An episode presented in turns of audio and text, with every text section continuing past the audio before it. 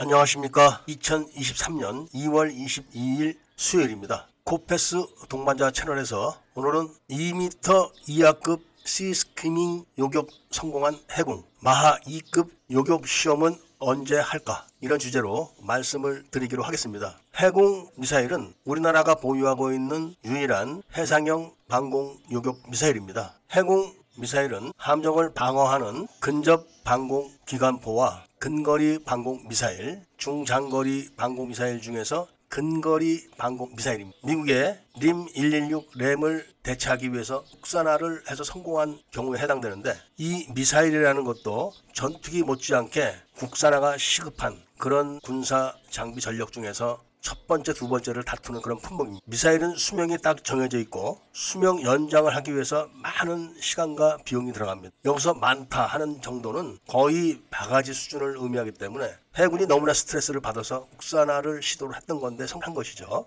이 해궁이 해군의 성능 요구에 따라서 다양한 센서들을 장착해가지고 해군의 요구를 만족을 시켰는데, 데이터가 충분치 않았기 때문에 시험을 하는 게 쉽지가 않았고, 또 미사일 개발뿐만 아니라 공격 시험을 할 때 사용하는 비행체 개발이나 비행체의 운영 기술, 이런 것도 굉장히 어렵습니다. 그리고 굉장히 고가입니다. 그렇기 때문에 마구잡이로 시험을 할 수가 없습니다. 그래서 해궁이 처음에 시험을 할 때는 C 스키밍 고도를 오 미터 정도에서 시험을 했는데, 이것이 언론에서 보도를 하는 바람에 질타를 받았죠. 그 후에 또 시도를 했고, 마지막으로 품질 인증 테스트에서 일차, 이차 사격을 해가지고 고도 일 미터에서 이 미터 사이에 공격하는 미사일을 확실하게 요격을 성공시켰습니다. 그러니까 해궁 미사일에 대한 데이터도 많이 필요하지만, 해궁 미사일을 발사할 수 있도록 함정에서 조사하는 레이더가 또 많은 데이터가 필요한 겁니다. 바로 이런 데이터의 축적이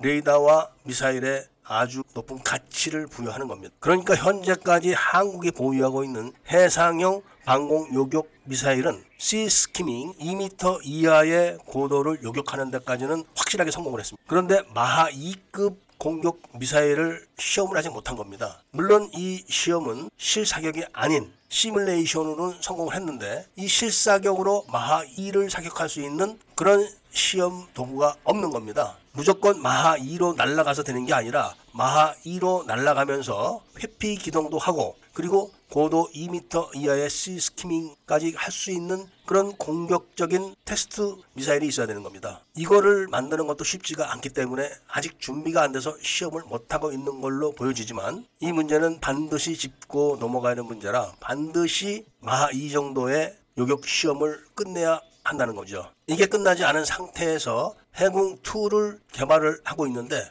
그렇게 해봐야 신뢰성이 떨어질 뿐입니다. 현재까지 알려진 바에 의하면은 고도 이 미터 이하의 C 스키밍을 요격하고 그 공격하는 미사일의 속도가 마하 영 점 오의 아홉 속이었습니다. 그런데 통상적으로 공격해오는 아홉 속 대함 미사일은 마하 영 점 팔 정도로 돌입을 한다고 합니다. 그래서 현재 해궁은 속도에 대한 신뢰성을 확실하게 심어주질 못하고 있는 겁니다. 현재 근접 방공기관포인 씨비에스는 이미 국산화에 돌입을 해 있기 때문에 근접 그리고 근거리 방공은 어느 정도는 해소가 된 겁니다. 근거리 방공 미사일인 해궁은 두 번의 교전 기회가 있고, 근접 방공 기관포는 단 한 번의 교전 기회가 있을 뿐. 그러니까 해궁이를 개발을 끝내가지고 중거리 방공 시스템까지 갖추게 되면은 국산 해상형 방공 미사일로 함대와 해역 방어를 할 수가 있습니다. 해궁이는 소문대로 엘에스엠 미사일을 베이스로 하는 게 아니라 천궁이를 베이스로 하기 때문에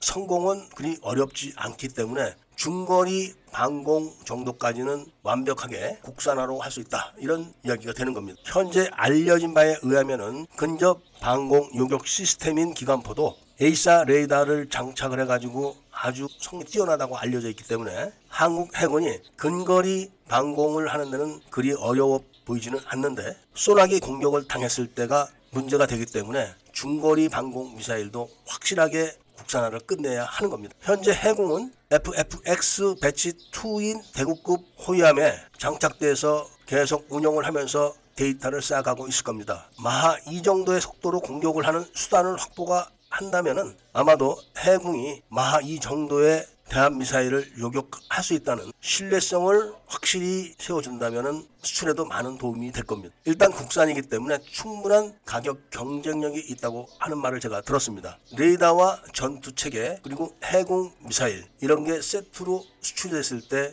부가가치가 높아진다는 말씀을 드리면서 오늘 이야기를 마치고자 합니다. 애국 시민분들과 밀매분들께서는 구독을 꼭 좀 해주시고 좋아요와 알림 설정을 부탁드리면서 이야기를 들어주신 데 대해서 감사드립니다.